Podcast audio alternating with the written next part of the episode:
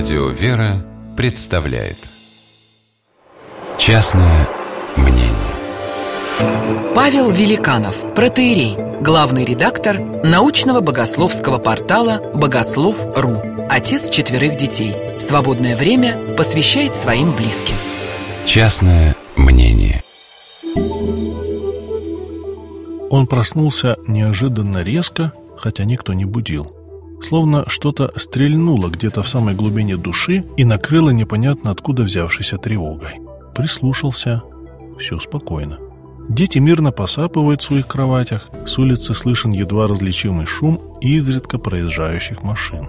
Издалека доносились какие-то странные, необычные для дома звуки. Выйдя в коридор, он понял, правда, что-то не так.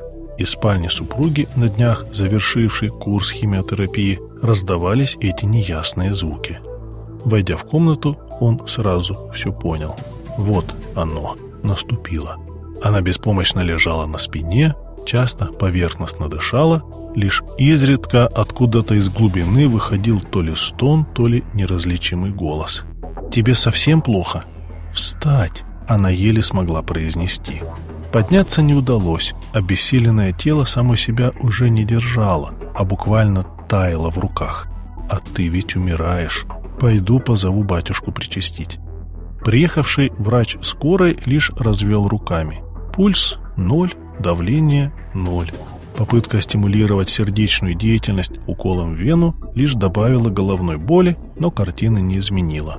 Отвозить куда бы то ни было бессмысленно. Стоит поднять с кровати, и она умрет. На вопрос, сколько еще есть времени, доктор сказал, пара часов, не больше. Что такое пара часов? Пшик, да и только.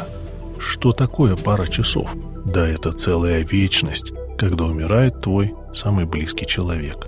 Подошел батюшка, только что закончивший служить литургию, причастил. Понемногу стали подтягиваться друзья, коллеги, родные, попрощаться.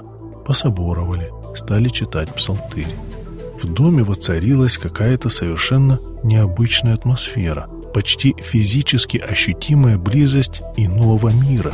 Словно кто-то там, сверху, острой бритвой срезал и крышу, и потолок, и даже боязно поднять глаза вверх, хотя умом понимаешь, что все на месте. В какой-то момент все поняли, надо оставить супругов одних. «Прости меня за все», — сквозь слезы произнес он, держа в своей руке ее обессиленную руку и ты», — одними губами произнесла умирающая. В комнате повисла напряженная тишина, словно весь мир замер в ожидании еще каких-то очень важных слов. «Спасибо тебе за все». И через несколько секунд губы еле слышно сказали «И тебе спасибо». Начали читать канон на разлучение души. При всей трагичности ситуации у всех на лицах глубинная сосредоточенность, но ни боли, ни ощущения драмы, одна большая тишина и чувство всего лишь сопричастности какой-то огромной тайне, происходящей здесь и сейчас у всех на глазах. Здесь явно действует сам Бог – мы лишь рядышком можем что-то делать свое, правильное, нужное, но несоизмеримое с тем, что сейчас делает Он. В середине канона дыхание стало становиться все тише и тише, словно кто-то постепенно убавлял свет, и вот прекратилось совсем. В полной тишине, окутавшей всех своей густотой и тайной, закрыли глаза усопшей, и на ее лице просияла легкая улыбка. Все, последняя страница жизни, дочитана.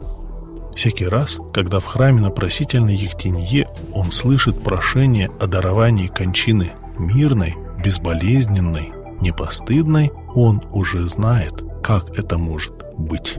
Но только с тем, кто сумел свою жизнь без остатка отдать другим. Частное мнение